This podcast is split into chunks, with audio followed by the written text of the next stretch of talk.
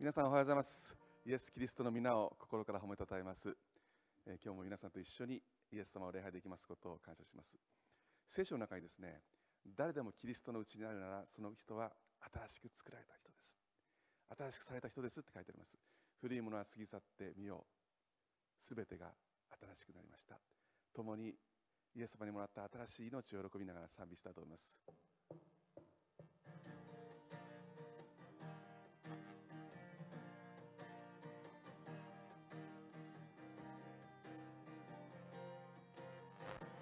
あなたと出会えた。何者にも変えることできない。その愛。心にあふれる。新しい命が胸にある。見捨てないイエスの愛。離さない永遠にこの思い共にあるそうイエスと。共に笑い共に泣きどんな壁も乗り越えるイエスが一緒にいるから。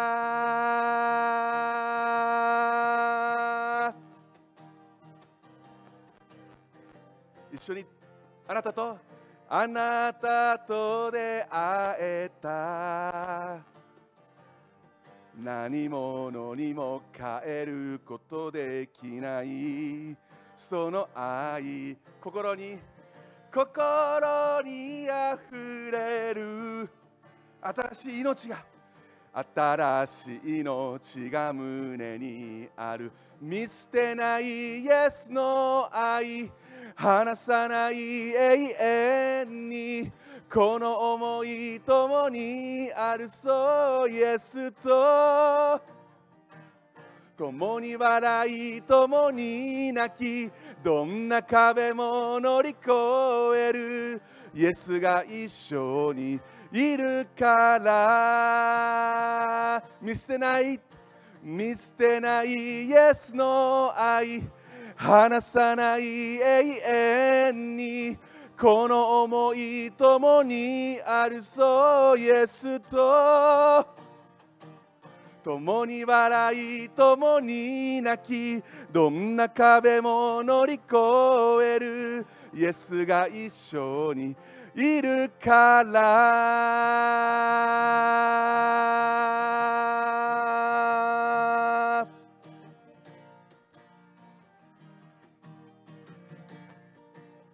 皆さんご一緒にハレルヤ。ハレルヤ。ハレルヤ。ハレルヤ。ハレルヤ。ハレルヤ。ハレルヤ。ハレルヤ。ハレルヤ。ハレルヤハレルヤハレルヤハレルヤハレルヤハレルヤハレルヤハレルヤハレルヤハレルヤハレルヤハレルヤ見捨てないイエスの愛。離さない永遠にこの思い共にあるそう。イエスと共に笑い共に泣きどんな壁も乗り越える。イエスが一緒にいるから。見捨てないイエスの愛離さない永遠にこの思い共にあるそうイエスと。共に笑い共に泣きどんな壁も乗り越えるイエスが一緒にいるから。イエスが。イエスが一緒にいるから。イエスが一緒にいるから。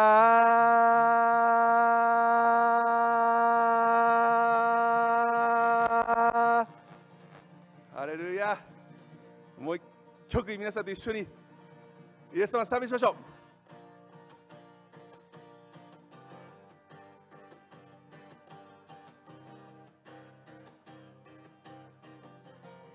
命の光尽きることのない尽きることのないあなたの愛が私を包む溢れる喜び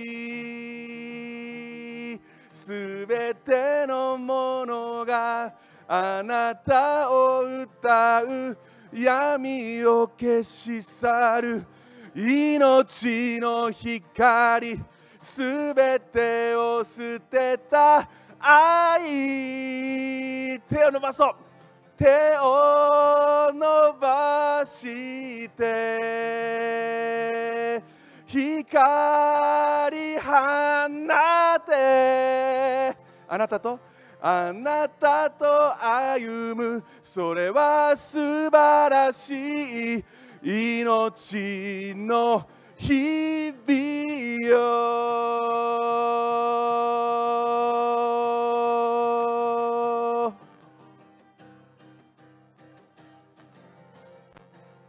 尽きることのない。尽きることのない。あなたの愛が私を包む。あふれる。あふれる喜び。すべてのものがあなたを歌う。闇を消し去る。命の命の光。すべてを捨てた愛。一緒に手伸ばそう。手を伸ばして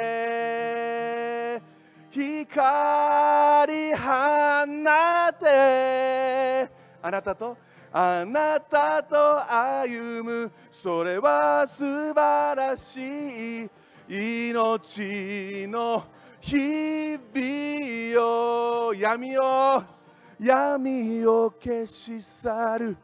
命の光すべてを捨てた愛。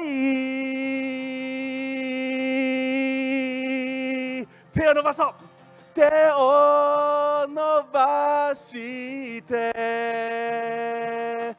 光放てあなたとあなたと歩むそれは素晴らしい命の日々。イエス様あなたと。あなたと歩むそれは素晴らしい命の日々よ。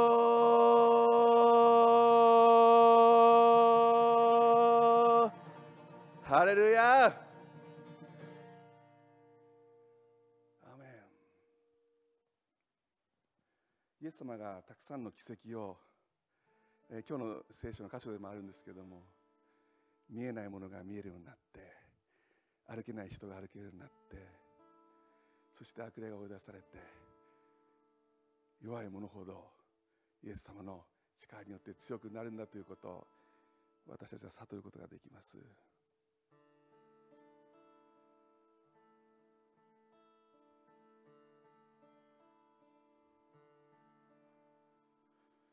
弱いものでも強いと言える貧しいものでも豊かだと言える。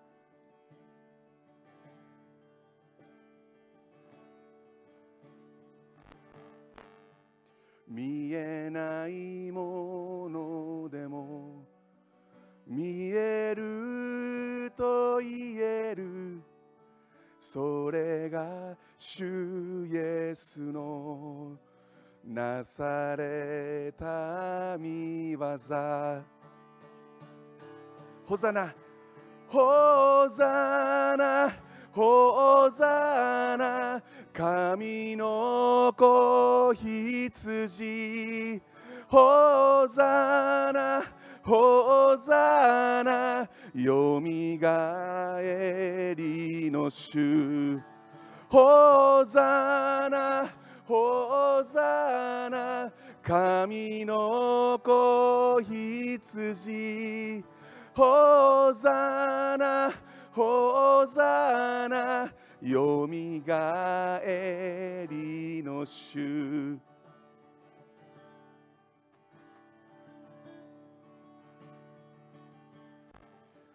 命の川で罪清められ救いの恵み。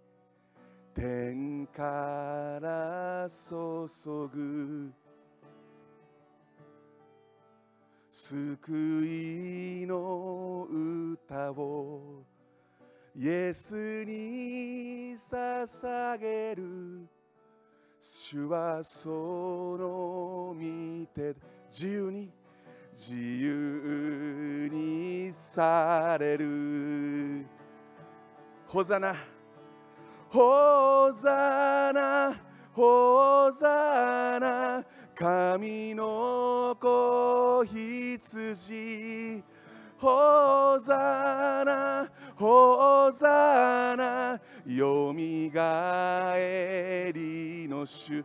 ホザナホザナホザナ神の子羊。ホザナホザナよみがえりの主。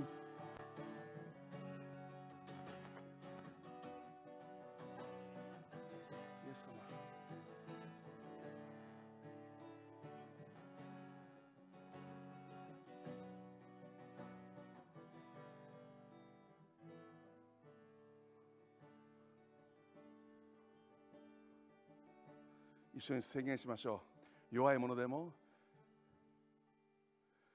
弱いものでも強いと。強いと言える。貧しいものでも。貧しいものでも豊かだと。豊かだと言える。見えないものでも。見えないものでも見えると言える。それがそれが主イエスのなされた見業。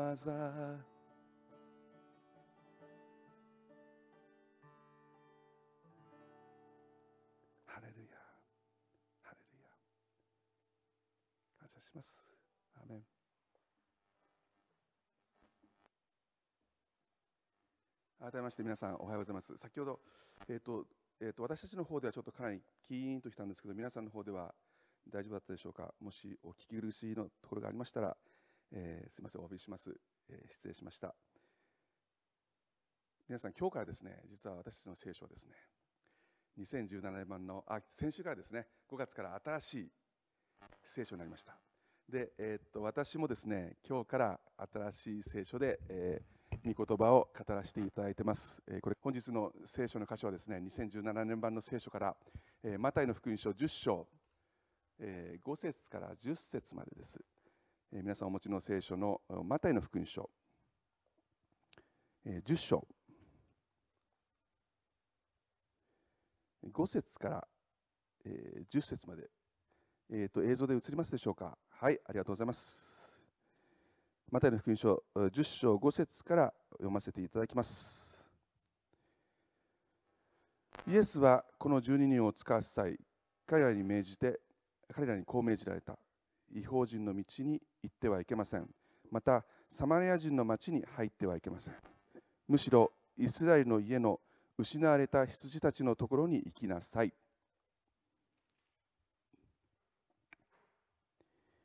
行って天の御国が近づいたと述べ伝えなさい。病人を癒し死人を生き返らせサラートに侵された者を清め悪霊どもを追い出しなさい。あなた方はただで受けたのですからただで与えなさい。胴巻きに金貨も銀貨も銅貨も入れていってはいけません。袋も2枚目の下着も履物も杖も持たずに旅に出なさい。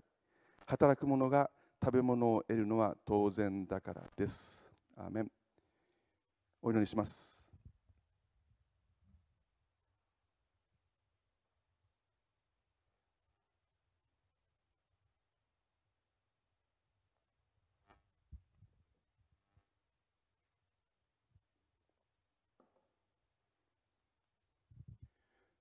天の父様、あなたの皆を心から褒めたたえます。今日このようにして、私たちをあなたの宮へと導いてくださって感謝をします。私たちはあなたに植え替えて今日、ここに来ることができて本当に感謝です。そして今日私たちはあなたを賛美し、あなたを礼拝し、あなたから言葉をいただける幸いに預かっております。イエス様、あなたが語ってくださることを、イエス様、あなたの霊が、この唇を用いてくださって語ってくださいますことを覚えて感謝します。主をどうぞ私たちの心を開いてくださって、そして私たち一人一人が霊に満たされて、あなたの生ける誠のパンを食すことができますようどうぞ助けてくださいすべてお委ねして感謝して主イエス・キリストの皆を通してお祈りします。アーメン。感謝します。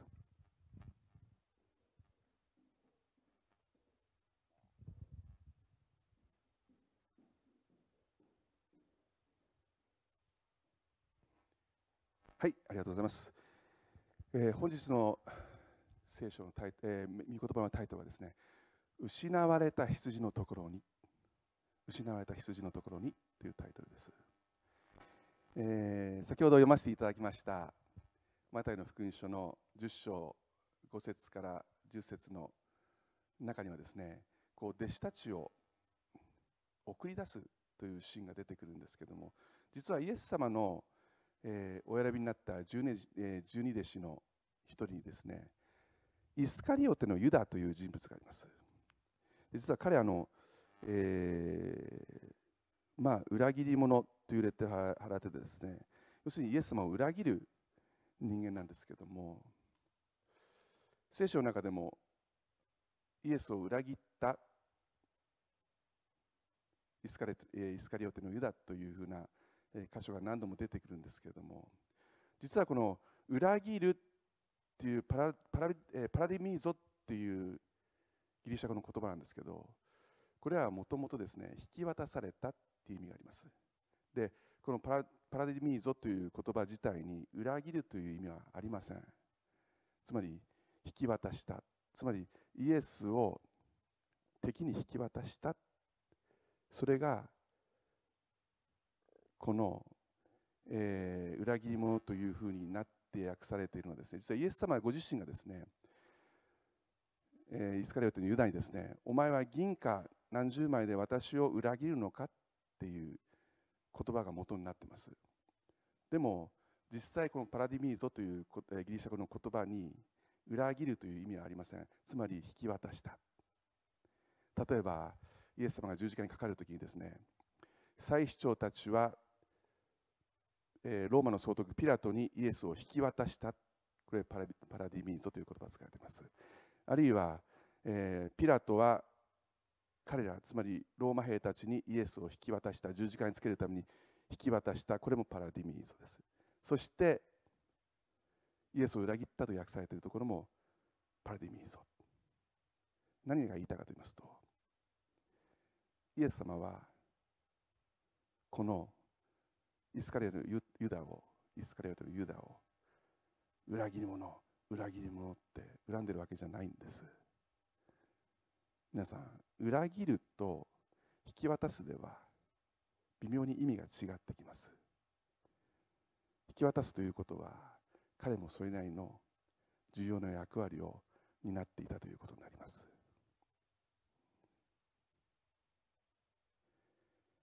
イエス様は十字架にかかる前の最後の晩餐で弟子たちを呼んでもう直前ですよね。十字架にかかる直前の最後の晩餐の時に弟子たちを呼んでそしてタオルを腰に巻いてバケツを持ってきて水を持ってきてそして弟子たちの足を一人一人丁寧に洗いました。一人一人足を洗って12人の ,12 人の弟子の足を洗ったって書いてあります。その中にはまさにイエスを裏切ろうとしていた、えー、その裏切り者の誰でしたイスカリオテのユダも入っていたんですね。イエス様はイスカリオテのユダのところに来た時にお前はダメ。お前は裏切るから。お前私が足を洗うのはダメ。そう言いませんでした。ユダの時にも一生懸命足を洗ってそしてユダの時にもこのように互いにお互いに使いなさい。お互いに尊敬しなさい。そう言ったんです。イエス様は最後までユダを諦めることはありませんでした。最後までユダを見捨てることがありませんでした。それはみんな一緒です。ユダだけじゃない。弟子たちも逃げていきます。だけど弟子たちを諦めることもなければ見捨てることもありませんでした。パリサイ人たちも同じです。今日そのことが分かります。イエス様の愛を今日私たちもしっかりと受け取ろうと思います、えー、聖書の箇所は5章からで、えー、ごめんなさい10章の5節からですけども今日は10章の1節から皆さんと一緒に、えー、見ていきたいと思います。またの福音書10章1節から。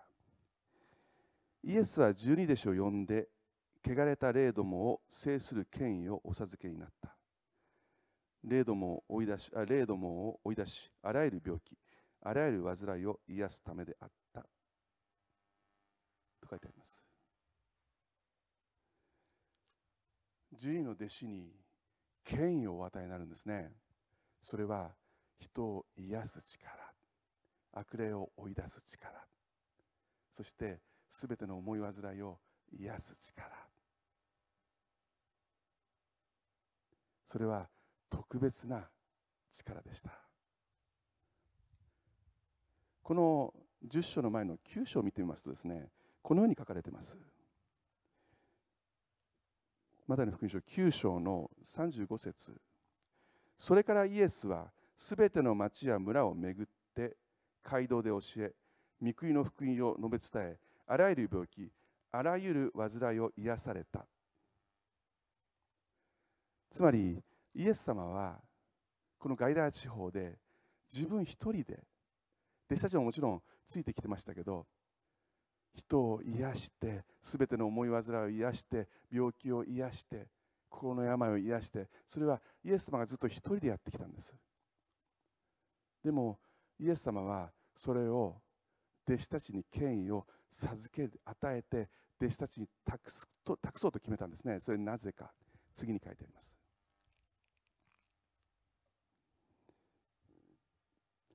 また群衆を見てごめんなさい36節。また群衆を見て深く哀れま哀れまれた。彼らが羊飼いのいない羊の群れのように弱り果てて倒れていたからである。そこでイエスは弟子たちに言われた。収穫は多いが働き手が少ない。だから収穫の主にご自分の収穫のために働き手を送ってくださるように祈りなさいイエス様は群衆を見て思ったんです。みんな上乾いてるって。みんな苦しんでる。みんな本当の神を求めている。収穫多いんだけど人々も求めてるんだけどそれに応えるだけの働き手がいない。だから弟子たちに言ったんです。働き手が与えられるように祈ってほしいって。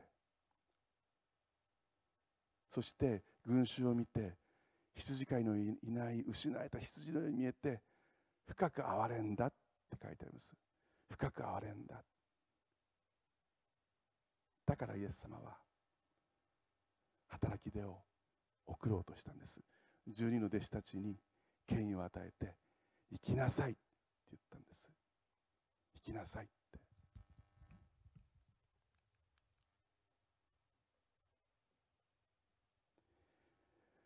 10章2節。十二使徒の名は次の通りである。まずペテロと呼ばれるシモンと兄弟アンデレ。ゼベダイの子ヤコブとその兄弟ヨハネ。ピリポとバルトロマイ。トマスと酒税人マタイ。アルパイの子ヤコブとタダイ。熱心党のシモンとイエスを裏切ったイスカリオテのユダである。と書いてあります。ここに12人の弟子たちの名前が出てきます。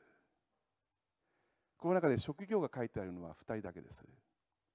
1人はこのマタイの福音書を書いたマタイ。酒税人って書いてありますよね。彼の職業は税金を取り立てる酒税人だったんです。もう一人熱心党あの熱心党っていうのはですねその今でいう過激派と思っていいと思います、えー、軍の力で暴力でこう国を何とかしようとする、えー、そういう熱心党に入っていたのがシモンですね、えー、だけどですね実は他にも職業を持ってた人いるんですね。例えば、えー、シモン・ペテロそれと兄弟のアンデレヤコブとそれからヨハネ。4人実は漁師だったんです。だから漁師がいて過激派のその党員がいてあるいはあるいは、えー、税金を取り立てる罪人と言われた人がいていろんな人が集まってました。この中に立法学者とかすごいユダヤ教に精通した人は多分一人もいなかったはずです。みんな外来の出身なんです。ただ一人除いて。12人のうち一人だけガリラヤ出身じゃない人がいます。あとはみんなイエス様を含めてガリラヤの出身なんです。皆さん誰だと思います？このガリラヤ出身じゃない獣医の弟子の一人って誰だか。分かります？これは実はあの裏切ったイスカリオテのユダなんですね。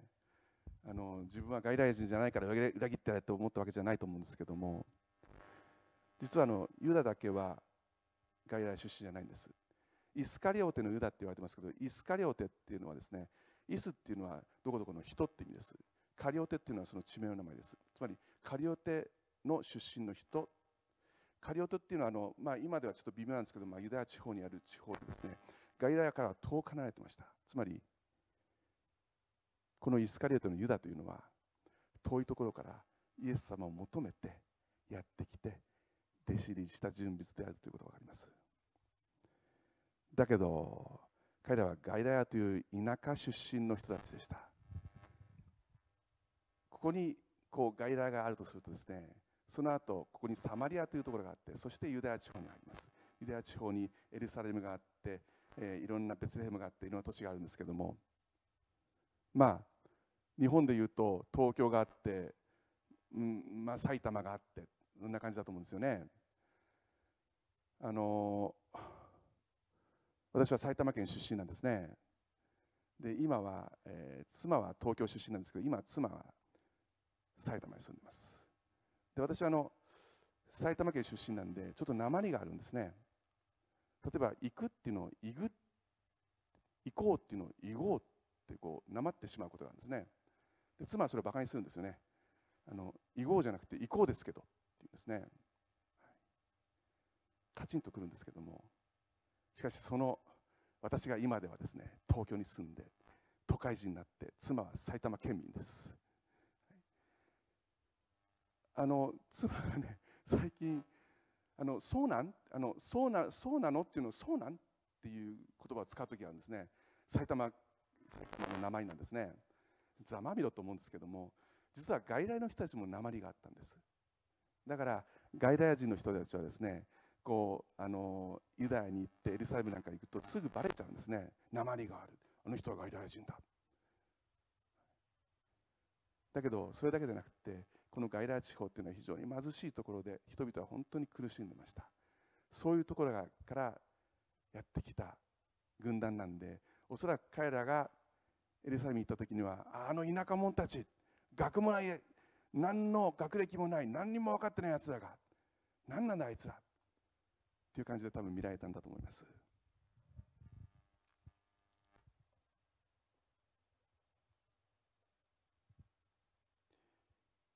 5節。イエスはこの12人を使わす際彼らにこう命じられた。違法人の道に入ってはいけません。またサマリア人の町に入ってはいけません。むしろイスラエルの家の失われた羊のところに行きなさい。ですね。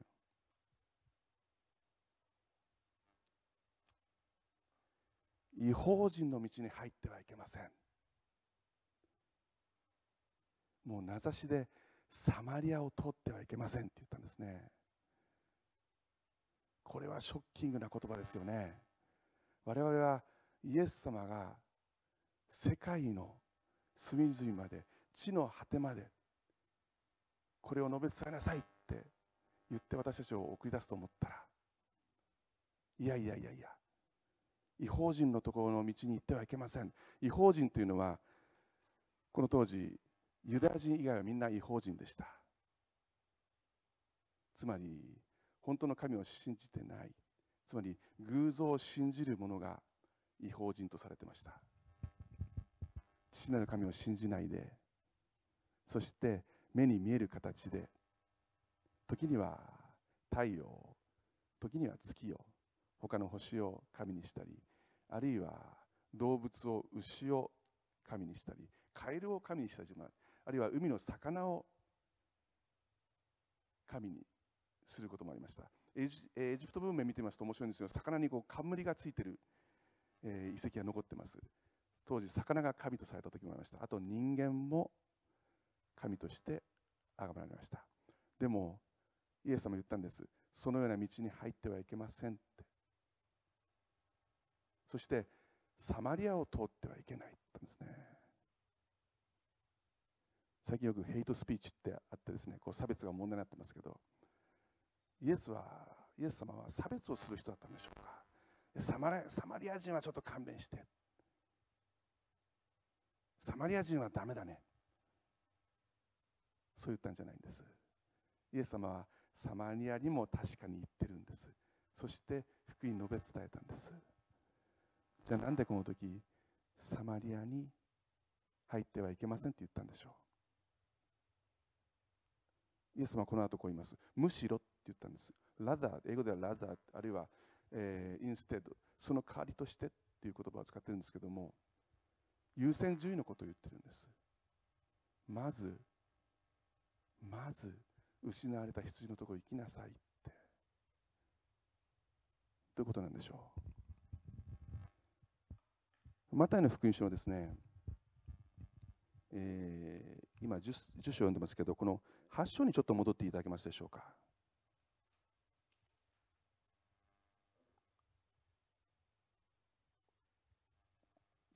マタイの福音書8章。この中にですね100人隊長の物語が出てきます。100人隊長というのはローマ兵の中で100人を取り仕切っている隊長なんですね、えー、この隊長の記事をちょっとお読みしたいと思います、えー、マタイの福音書8章5節。イエスがカペナームに入られると一人の100人隊長が身元に来て懇願し主よ私のしもべが中部のために家で寝込んでいます。ひどく苦しんでいますと言った。イエスは彼に、行って彼を治そうと言われた。しかし百人隊長は答えた。主よ、あなた様を私の屋根の下にお入れする資格は私にはありません。ただ、お言葉をください。そうすれば私のしもべは癒されます。と申しますのは、私も権威の下にあるものだからです。私自身の下にも兵士たちがいてその一人にその一人に行けと言えば行きますし別の者に来いと言えば来ます。またしぼめにこれをしろと言えばそのようにします。イエスはこれを聞いて驚きついてきた人たちに言われた。誠にあなた方に言います。私はイスラエルのうちの誰にもこれほどの信仰を見たことがありません。イエス様はこのローマのつまり違法人のローマの百人隊長の信仰に驚いたんですね。イエス様私の部下がもう病気なんです。イエス様は行って治してあげようって言うといやいやいやいや。あなたを私の家に私の家の屋根の下にお連れする資格は私にはありません。だけどもあなたが権威があるからあなたには力があるからすべてのものをすべを収めているから。その権威によって言葉だけで。言葉だけいただければ私の部下は癒されます。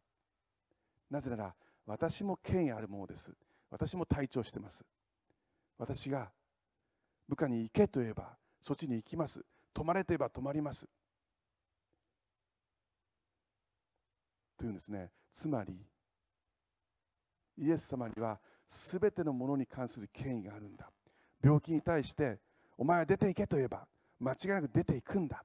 そのようなすごい権威を持った方なんだというんですね。すごい信仰ですよね。そしてイエスはイエス様はその百人隊長の違法人の信仰を褒めたたえた後この後こう言うんです。11節。あなた方に言いますが多くの人が東からも西からも来て天の御国でアブラハム、イサク、ヤコブと一緒に食事につきます。しかし御国の子らは外の暗闇で暗闇に放り出されます。そこで泣いて歯ぎしりするのです。これイエス様何を言ったかというと東からも西からも大勢違法人がやってきてそのローマの百人隊長のような信仰によって多くの人たちがやってきてそしてアブラハム、イサク、ヤコブの神とつまり御国で食事をするんだつまり天の御国に行くんだということですよね。違法人が救われて救いに預かってそして祝福を受けるんだ。そして本当は約束の民ユダヤ人が受けるはずのその祝福を違法人が受けるんだっていうんですね。ところがその後にこう書いてあります。しかし御国の子らはつまり約束されたユダヤ人はそこに入ることができずに悔し悔しがるんです。そして歯ぎしりして悔しがるんです。これどういうことなんでしょう？ユダヤ人はですねユダヤ教の人たちはみんな思ったんです。自分たちは選ばれた民だと。自分たちはもう間違いなく信仰深いんだと。なぜなら立法を守ってるからです。私たちの行いは完全なんだ。ちゃんと守ってる。だから我々は救われてるんだ。我々は選ばれた民なんだ。そう思ったんです。だけどそこから違法人をあるいはユダヤ人でも立法を守ってない人を非難し始めたんです。だけどイエス様は言ったんです。東からも西からも違法人がやがてやってきてそしてユダヤ人が受けるはずの約束の民が受けるはずの祝福が違法人に行っちゃうぞって。そこで悔しがるんだぞって。そのように予言したんです。ところがもう一回10章に戻ってください。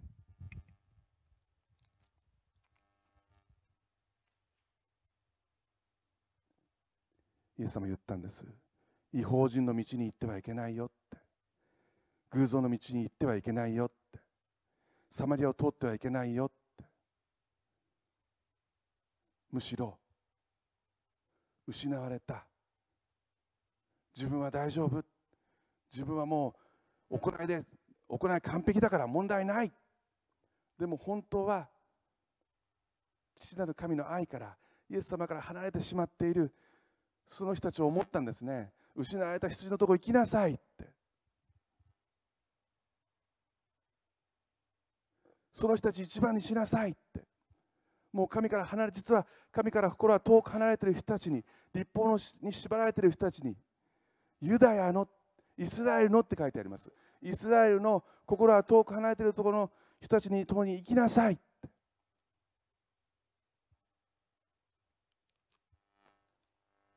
イエス様は諦めませんでした。まず約束の民憐れめられたんです。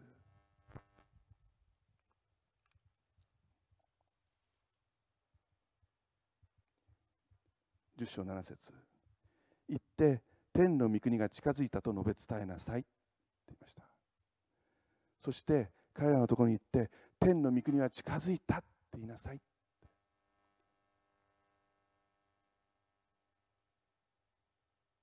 私たちは自分の力で神を理解することができません。私たちは私たちの力で私たちを救うことはできません。どうにもならないんです。唯一可能性があるとすれば神が私たちに近づいてくれることなんです。神がはるかはるか離れた天の神が天の御座におられる神がどん底の地まで落ちてくださって私たちを憐れんでくださって私たちの姿になってくださる以外に救われる道ないんです。でもイエス様言ったんです。天の御国が天の御国の方から近づいてくださったって天の御国が近づいたって神が人となってくださったそして今救おうとしている。だから悔い改めなさいって天の御国が近づいたって。何度も何度もイエス様言ったんです。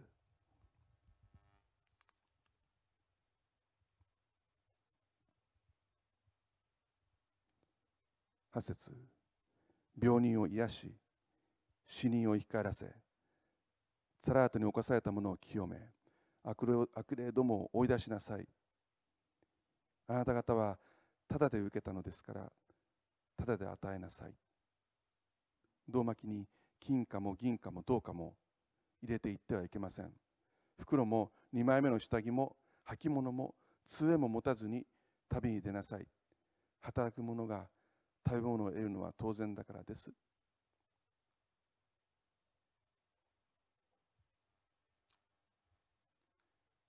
何も持っていくなって言ったんですね。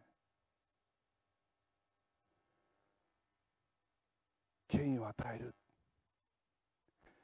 あなた方によって死人が生き返って病気が癒されてそして悪霊が追い出されて思い煩いが癒されて素晴らしいことが起きる。だから生きなさい。だけれども何も持っていくなって言ったんです。何も持っていくなって。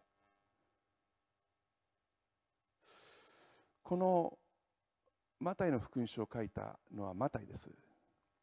先ほど言いましたけども酒税人って書いてありました。マタイはある時酒税人の酒税書でお金の勘定をしている時ですねイエス様はそこに通りかかって私についてきなさいって言ってついていったのがマタイでした。おそらくイエス様に出会う前マタイの人生にとって一番大切なのはお金だったはずです。一番信用できるのはお金だったはずです。一番頼れるのはお金だったはずです。実はこのイエス様が弟子たちを送り出すというこのシーンはですねマタイの福音書でもそれからマルコの福音書でもルカの福音書でも出てきます。だけどその中で金か銅で金か銀か銅かを持ってってはいけませんってお金の単位を書いたのはマタイだけです。それはやはり酒税人ならではの経験かもしれません。彼の特筆すべきところだと思います。どうかもダメなんだ。彼は思ったはずです。それが忘れられなくてちゃんとマタイの福音書にそれも書きました。まあ、金貨はだけど銀もどうかもダメなのってどうやってどうやって生活するの？どうかもダメなの？どうかしてるぜって。誰も受けないですけどもそう思ったはずです。だけどもっと衝撃的だったのはその前のイエス様の言葉です。あなた方はただで受けたのですからただで与えなさい。お金が一番頼りでお金が一番正しくてお金が一番大事で全てだったマタにとってただで受けてただで与えるというのは考えられなかったはずです。その当時主税人というのはそんなこと絶対しなかったし考えもつかないことだったからです。余分に集めて裕福になってそして幸せになるのが彼らの常だったからです。だけどでいただいたんだからただで渡す。あなた方はただで受けたのだからただで与えなさい。この原本ではですね贈り物としていただいた恵みだから贈り物として返しなさいっていう役になってます。あるクレジット会社の、えー、コマーシャルでプライスレスっていう言葉がよく入りました。プライスレスつまり値段はつけられない。思い出とか思いやりとか。でもその中に愛があります。イエス様は私たちにプレゼントとして愛をくださいました。それは無条件の愛なんです。英語で Love takes risks という言葉があります。愛はリスクを伴う。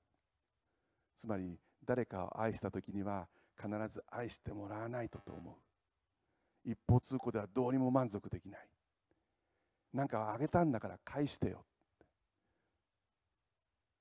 私がやったのになんで言ってくんないの？これだけやってるのになんで何もお礼言ってくんないの？なんで私だけ？私たちはいつもそういうことで苦しまないですか？だけどイエス様の愛は無条件なんです。見返りを求めなきゃ見返りを求めないし報酬も求めてません。一方的なんです。もう一方的に私たちに永遠の命をくださるために一方的に私たちを愛してくださいました。でイエス様は言うんです。プレプレゼントとして愛をもらったんだから。それをプレゼントとして与えなさいって。だから権威与えるから私の愛を届けなさい。癒しなさい力づけなさい。死にを生き返らせなさい目の見えない人を見るように目を開けてあげなさい愛を届けなさいって言ったんですただでいただいたんだからただで返しなさいって言ったんです今日皆さん2つのことを握ってください。1つ目ただでいただいたということです。私たちはこの恵みを受けるにふさわしいものじゃなくて本当は受ける価値もない私たちがプライスレスのとてもとても値段にはできないお金では買えない永遠の命を今いただいているということです。この時代みんなこれで怖がってるんです。どうするんだろう。コロナにかかったらどうするんだろう。明日の生活どうするんだろう。仕事がもしダメだったらどうするんだろう。就職で失敗したらどうするんだろう。学校行けなくてお金なくてどうするんだろう。どうするんだろう。どうするんだろう。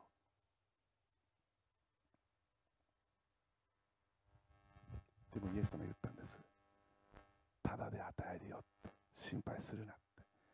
ただで与えるよって。ただで受けたんだからただで返してって。ただで与えなさいって言ったんです。これがイエス様の愛です。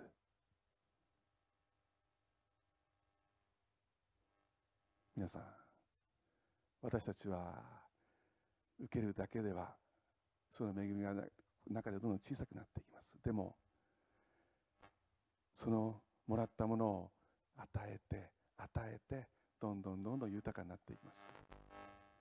信玄という聖書の中にばらまいてもまだ飛ぶものありって書いてあります。不思議な現象です。ばらまけばばらまくほどなぜか飛んでしまう。それが神の愛です皆さん。私たちが神様からただいただいたものをじっとしまって部屋に座っているとやっぱりその恵みが旬となっちゃいます。だけどばらまいてばらまいてばらまいてばらまいてもまだ富むものあり。不思議なんですけども与えれば与えるほどどんどんどんどん豊かになっていきます。それが神の愛です。私たちはイエス様から値なしにこの豊かな愛をいただきました。それをぜひ今度は豊かに豊かにまいていきませんか。今はこんな時期なんでなかなか訪問したりなかなか外へ出てってことはできない時期です。忍耐必要です。だけど私たちは祈ることができます。ほんの少し笑顔でいいです。言葉でいいです。それがただで与えることになります。もし私たちに今できることがあったらぜひ小さいかもしれません。だけどイエス様はそれを大きく変えてくださいます。豊かに豊かに変えてくださいます。ぜひただで喜びを持って皆さんに分けていきましょう。2つ目今日のメッセージのタイトルです。失われた羊のところにイエス様言ったんです。失われた羊のところに。失われた羊ってどういうことなんでしょう。先ほど読んだんですけどもう一回9章に戻ってください。マタイの福音書10章の前の 9, 9章。36節。また群衆を見て深く憐れまれた。彼らが羊飼いのいない羊の群れのように弱り果てて倒れていたからであるって書いてあります。羊飼いのいない羊のように弱れて倒れ果てて弱れ弱って倒れていた。そのように見えた。羊飼いのいない羊。もしかすると本当にはぐれてしまってえーって泣いてる羊もいるかもしれません。だけど多くの集団ではぐれて自分たちは大丈夫と思って実ははぐれているのもあるかもしれません。イエス様言ったんです。イスラエルのって。イスラエルの失われた羊たちのところに行きなさいって。ほとんどのユダヤ教の人たちが立法学者がパリサイ派がサドカイ派が思ってたんです。俺たち大丈夫俺たち先民だからって。神に選ばれたからって。ばっちりやってるから立法ばっちり守ってるから行い大丈夫だからって。だけど心は神様から遠く離れてました。彼らも迷ってしまった。失われた羊なんです。でもイエス様は諦めませんでした。そこに行きなさいって弟子に言ったんです。そこに行きなさいって。神の国が近づいた。だから悔い改めなさいって。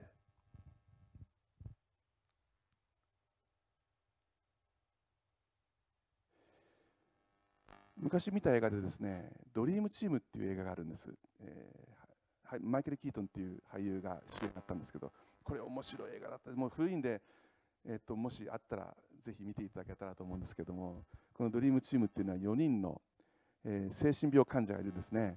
で病院に入ってるんですけどもその、えー、それを担当してたドクターがですねずっと病院にいるのは良くないって言ってですね4人を連れ出してヤンキースのゲームを見に行くんです。ところがその医者がですねある殺あの事件に巻き込まれて、えー、っともう渋滞意識不明の渋滞になっちゃうんですね。ところがその4人の精神病患者たちはですねもうどう自分の担当した医者がいなくなっちゃってもうどうにもならなくてもうひっちゃかめっちゃかのもう旅に出るわけですね。犯人は彼らを追うんですけどもあるシーンの中で一人の、えー、患者がですね教会にたどり着くんですね。で礼拝してたんです。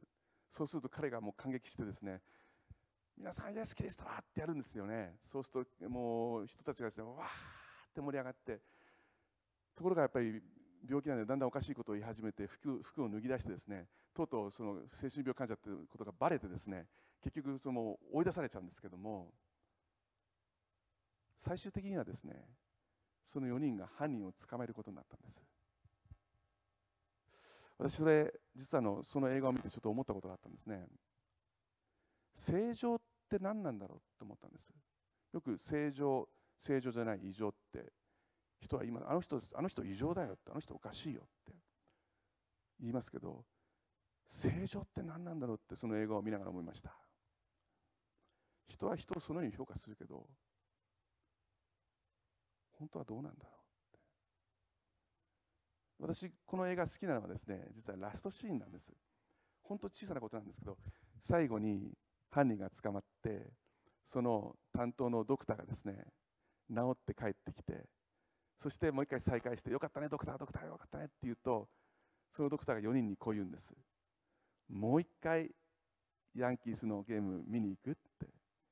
今度は君たちだけで。っていうので終わるんですよ。私それがすごく好きなんです。そのドクターは彼らをもう精神病患者として扱ってないんです。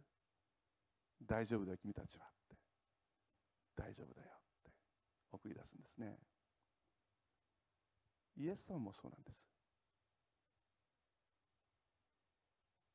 もしかすると今日この YouTube を見てる方ですね。私は多分ダメ。私自信がない。私無理って思ってるかもしれません。でもイエス様はあなたに言います。何が無理なのって。あなた大丈夫だよって。あなたがどんなにあなたを否定したとしてもイエス様は最後まであなたを肯定します。最後まで諦めません。最後まで見捨てることはありません。今までもそうだったし今もそうだしこれからもそうです。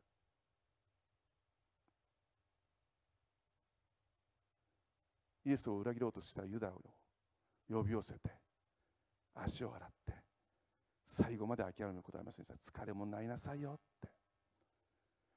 リサイ人たちも最後まで諦めませんでした。最後の皆さん最後のイエス様の祈り知ってます？神を彼らをお許しくださいって。憐れんでくださいこの人たちは何をしているか自分では分かんないんですって祈ったんです。最後まであなたを諦めることないんです。人の目にあなたがあなたの自身を見ておかしいと思ったとしても人があなたを異常だと思ったとしてもあなたはイエス様の目には正常のど真ん中ですよ。それぐらい愛してるんです。イエス様は失われた羊を羊飼いから離れてった羊を絶対に諦めないです。どんなに離れてても最後の一匹まで連れて帰ります。もしかすると教会から離れていってしまった。あるいはもうイエス様なんかって。もう宗教は勘弁ねって思ってる方もいらっしゃるかもしれません。だけどイエス様はあなたのことをこれはダメだと思ったことは一度もないんです。あなたを待ってるんです。教会に来る来ないじゃなくてイエス様のもとに帰りませんか。あなたがあなたを諦めても最後まであなたを諦めることはありません。いい加減なこと言ってんなよと思います？もし思うんだったら試してみませんか？一人の時間作ってみませんか？一人になって。だけどスマホもコンピューターもテレビも全部外に置いてもし持っているものがあるとしたら聖書を持って祈ってみませんか？イエス様あなたは生きておられるんですか？イエス様あなたは私とどういう関係があるんですか？イエス様私はどうなるんですか？なぜ生きてるんですか？私は何のために生まれてきたんですか？私は将来大丈夫ですか？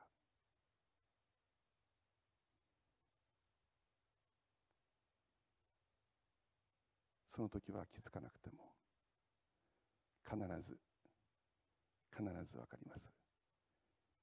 あなたが一人でなかったことは一度もない。いつだってイエス様は共にいたし今も共にいるしこれからもあなたと共にいます。イエス様は失われた羊あなたを待ってます。ぜひその子に答えてください。お祈りします。天のお父様あなたの皆を褒めたたえます。イエス様は失われた羊を探しに行こうとしました。この時代失われた羊とは誰でしょうか。まだ神様を知らない神を知ろうともしないそのような人たちでしょうか。一度は教会に来てクリスチャンになってそして教会に失望して離れていった人でしょうか。あなたは言います。すべてのすべての今悩んでいる人が失われた羊なんだと。あなたは私たちの心にイエス様あなたの平安で満たしたいと願っております。だから私たちを使わそうとしました。ただで受けた私の愛を届けなさいと。主をどうぞ今私たちの心に誰かを裁く思いがあったらあなたの思いとは正反対です。今悔い改めます。あなたにとってすべての人が高価で美しく貴重で愛している存在なんです。私たちもあなたの思いと自分の思いを重ねて愛します。愛します。今愛します。どうぞ私たちを今日あなたにあって作り変えてくださったように日々作り変えてくださいますように。これからの捧げ物の時をどうぞ祝福してください。感謝してイエス・キリストの皆を通してお祈りします。アーメン。感謝します、えー、捧げ物の時を持ちたいと思います。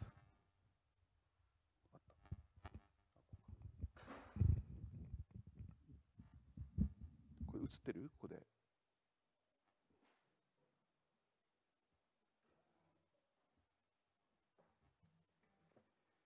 満たしてくださる方を共に、えー、賛美しながら。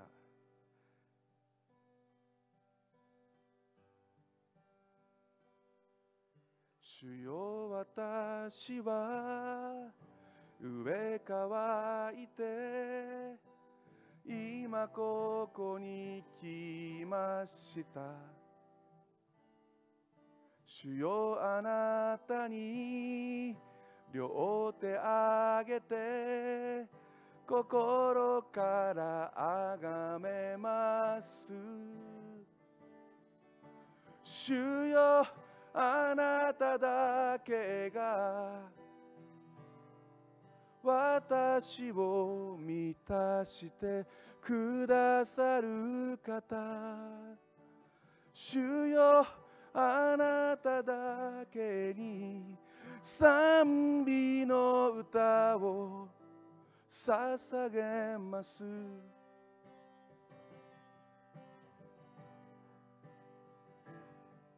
主よ私は上乾いて今ここに来ました。主よあなたに。主よあなたに。両手あげて。心からあがめます。ご一緒に。主よあなただけが私を満たしてくださる方。主よあなただけに賛美の歌を捧げます。主よ。主よ。あなただけが。そうです。私を満たして。くださる方。主よ。あなただけに。賛美の歌を捧げます。賛美の歌を捧げます。賛美の歌を捧げます。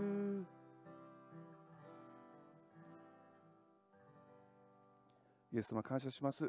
今捧げたものお一人お一人をどうぞ主を祝福しまたその捧げたものをどうぞ祝福してくださってそして御国建設の御用のために豊かに用いられますように捧げたお一人一人があなたからの豊かな報酬で満たされることを覚えて感謝します。感謝して主イエス・キリストの皆を通してお祈りします。アーメン。どうぞお立ちになってください。昭栄賛美祝祷します。父御子御霊の大神にとこしえ変わらず見栄えあれ。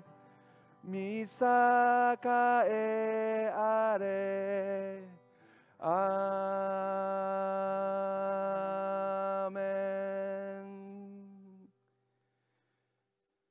祝祷します。青い声願わくは主イエス・キリストの恵み。父なる神の永遠の愛。精霊の恩親しき交わりが今日 YouTube をご覧になって共に礼拝してくださっている。愛する兄弟姉妹と共に。またそのご家族の皆様と共に。また YouTube を初めてご覧になる。またいつも見てくださっている。愛する方々と共に。スタッフの皆さんと共に。今からのうち常しえまでもありますように。主イエス・キリストの皆によって祝福を宣言しますアーメン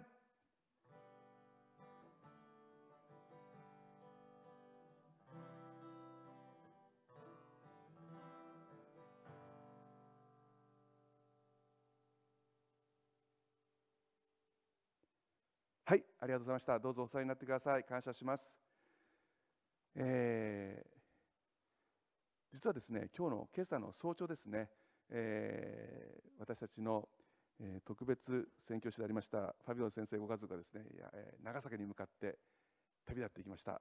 皆さんのお祈りに心から感謝します。ありがとうございました。えー来週もですね、伸びちゃったですよね、緊急事態宣言が。だけども、えーこの YouTube を使ってまた配信しますんで、ぜひ共に礼拝しましょう。くれぐれもご自愛ください。あの変異株は怖いですから、忍耐を持って、えー、だけど希望を持って進んでいきましょう。イエス様は私たちを決して見捨てることはありません。昨日も今日もいつまでも一緒です。今日も共にいてくださってずっと共にいてくださいます。イエス様に感謝して、えー、お別れしたいと思います。皆さんごきげんよう。さようなら。